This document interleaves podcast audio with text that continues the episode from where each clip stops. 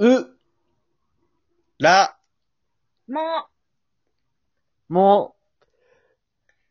はい、ということでですね、裏もも外伝ということで、キャストトークになっております。パート2になります。今回もよろしくお願いします。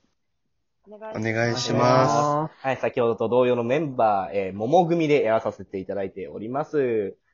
はい。はい。ということで、さっきパート1の方では、ちょっと短い時間でしかなかったんですけども、感想の方ね、聞いていって、こういうところがあったり、あったよとか、ここ頑張りましたみたいなのをちょっと聞いてたんですけども、今回このパート2では、演じてみて、他の人とかもさ、キャラクターとか聞いてきたと思うんですよ、多分。このラジオドラマ聞いて。で、その部分で、このキャラクター、キャラクターというか、この人のここ良かったなっていう部分があれば、ちょっと聞いていきたいなと思うんですけども、はい。いいですか、聞いていっちゃって。皆さん大丈夫ですか、ちゃんと準備できてますか、頭の中にありますか、この人のここ良かったっていうの。大丈夫ですかはい。大丈夫です。もちろん。OK です。はい。じゃあ。全部言っちゃわないようにしないと。はい。そうだね。うん、じゃあ先ほどの順番と同じようで、今回のね、主人公ですよ。花形ですよ。ね、もうこの人が聞いてみましょう。スエさん、どうでした？この人の、このキャラクターとか演技良かったよっていう点ありますか？そうですね。僕はですね、本当に一人ずつ感想を言っていきたいぐらいなんですけど、ちょっと後にお二方控えてるってこともあって、で、本当にピンポイントで言わせていただくと、やっぱ笹さんの演技がですね、僕めちゃくちゃ好きで、これも本当に完全な制作委員会側の裏側トークになっちゃうんですけど、実はですね、僕のキャスティングって、桃太郎か、猿、エンビかのどちらかだったんですね。そうだね。本当は。そうだね。そうなんですよ。で、どちらかを当てたいって言われて、どっちがやりたいって聞かれたんですよ。で、どちらかが笹さんになるよっていう風な話も聞いてて、僕、台本をもらって見たときに、あれこれ、エンビむずいなって思って。ひでえぞ、この人。これ、エンビ難しいなと思って。結構、きつい役回りっていうか、やっぱ面白い、一番のこの話の筋の中で、一番の面白キャラですし、無茶難題がいろいろと台本にしかもアドリブとして書いてあったので、これちょっときついなと、自分がやるにはと思って。で、桃太郎の方をちょっと選択させていただいたんですけど、で、僕がもし、演技をやるにあたって、こうするなっていう漠然とした、キャラの頭の中での構想があったんですけど、もう全然違ったというか、もう完全に愛くるしい面白いキャラっていう、それこそあんずちゃんとのペアで、きちっと兄弟関係ができてる上での、可愛い、愛されるキャラみたいな、面白い立ち位置として、君臨できていたので、僕が聞いた限りでは、だから、これはできなかったなと思って、僕には。そうだね。それこそさっきのさ、感想の時も言ったんだけども、僕が、描いてたエンビのキャラクターっていうのを、がっちり、笹葉さんが持ってきてくれていたからは、その点ではね、ほんと、スエじゃなくてよかったっていう。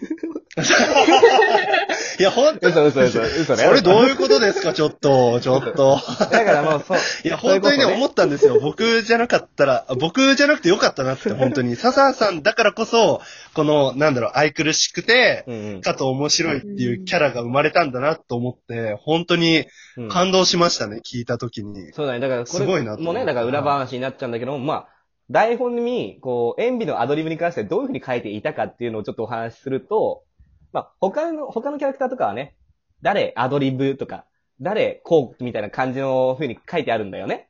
アドリブの部分に関しては。でも演技に関しては、細かい設定があったと。演技、とんちんかんなことを言うとか。確かに。ただアドリブを言うだけじゃないんですよね。演技、頭の悪そうな発言をするとか。そんな感じで、細かいアドリブにもですね、注文があって、これ演じるの多分難しいだろうなっていうのは、俺が台本作ってても思ったよね。うん。自分で書いてて。もう無理だって。自分で書いてて、トンチンカンのことってなんだろうなとか、頭の悪い発言ってなんだろうなって思いながら書いてたけど、まあまあまあ、笹葉さん、いけるあの人だったらっていうのを。でもまあ、変なね、こう自分の中で自信があって、それをまあ台本にね書き込んでいたんですけども、まあ、もう本当に、ピンポイントでトントン感のことと頭の悪そうなことを言ってくれていたから、ね。はい、だから僕は演技の笹葉さんの演技がやっぱ一番印象に残りましたね。はい、じゃありがとうございます。はい、ありがとうございます。じゃあ次ですね、はい、あんずちゃんに聞いていきたいんですけど、どうですか？好きなこうキャラクターだったり、この人のこの演技良かったよっていうところどうですか？ありますか？そうですね。私はもうなんか自分の演技を聞くのが恥ずかしくて、だから聞くと思ってたんですけど、はいはいはい、はい、で聞き始めたらめちゃめちゃ面白くて最初から、個人的になんかその台本をいただいたときに、他の方のも見るじゃないですか。はいはいはい。でそれでやっぱり同じ女性の役。っていうことで、すごいおばあさんのところとかを見てたんですけど、ここ、なんか面白いこと言えるのかなみたいなアドリブのところを、すごい、風子さんが面白くしてて。そうだね、これは確かに私じゃないと思って。確かにこれは私じゃできないと思って、そのさっきのスエさんじゃないですけど、違うなって思って、やっぱり風子さんだなと思いました。なるほど。まあ、それこそ今回おばあさん、おじいさん、あと赤鬼、青鬼はね、同じ二人にやってもらったんですけども、まあ、ここなんでそもそもこの二人にしたかっていうと、まあ、アドリブが一番多いんですよ、この二人が。この二人が一番多いんですよ。まあ、誰々おばあさんアドリブとかっても書いてあるんですけど、まあ、ひどいのだとね、こっから1分から2分ほど雑談みたいな感じで書いてあったりとかね。そうですよね。それとか、あと、ナレーターに向かって何か言うとかいうふうに書いてあるんですね。基本的には。で、だからこの部分で、まあ何が、まあいいのかなって考えたときに、まあ面白いことを言える人がやっぱ大事なのかなと思ってて。で、一番最初にやっぱちょっと関西人の方にお願いしたいなと思ってたんですよ。このおじいさんと。で、だったらもうおじいさんは僕の中でもお前さんしかいなかったと。じゃあおばあさんどうしようってなったときに教えてもらったのがね、つえくんの方から、あ、風子いいんじゃないっていうふうに言われてたから、確かにいけるな、あの人だったらっていうので、キャスティングさせていただいたら、もう、まあまあね、本当ね、面白くしていただいてですね。すごかったですよ、もう。いや、もう二人のね、二人のアドリブ力っていうのは本当ね、やっぱこう、そういうなんだろう、関西人って別にそういうふうに分けてしまうわけじゃないけども、そういう、なんだろうな、ユーモアのセンスっていうのがやっぱ僕とかでは考え得ないところだったので、ここはアドリブってしといてよかったなっていうのと、まあキャスティングしてよかったなっていうのは思ってるんで、本当ね、すごいなって僕も思っている感じ。そうね、まあでもそうですよね、同じ女性からの意見っていうところでね、まあおばあさんとキジネとか、まあだいぶ違うキャラクターだと思うんでね。すごい。そうですね。だからね、まあぜひとも僕は今度ね、アンドちゃんのおばあちゃんとかも聞いてみたいなと思うんですけどね。絶対ますよ。確かに、どう演技するのか気になりますよね。アンドちゃんが。てな感じで、まあ、アンドちゃんさんって言ったら、まあちょっとなんかアグレッシブでかなと思う。まあ、アンドちゃんはね、風子さんのキャラクターが好きだったという感じで。はい。いや、最後。あ、また最後になっちゃいましたね。どうですか？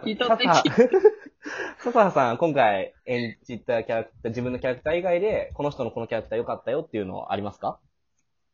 僕は、今回、あんずちゃんさんは、実はツイッターでもリプライをしたことがない相手でして、確かに、そうですね。お姉さん、そうなんですよ。はじめましてでございます。ここで集めて。いや、ほんとそうなんですよね。そう。ただ、お姉さん役ってなってて、どうしようって正直思って、てたんですけど、なんかすごい、本当に、ガチナチュラルお姉さんで、うん、マジですげえなって思いました。ガチナチュラルお姉さん。そうだね、本当すごいお姉さんだったよね。キジネさんに関しては。本当に。よかった。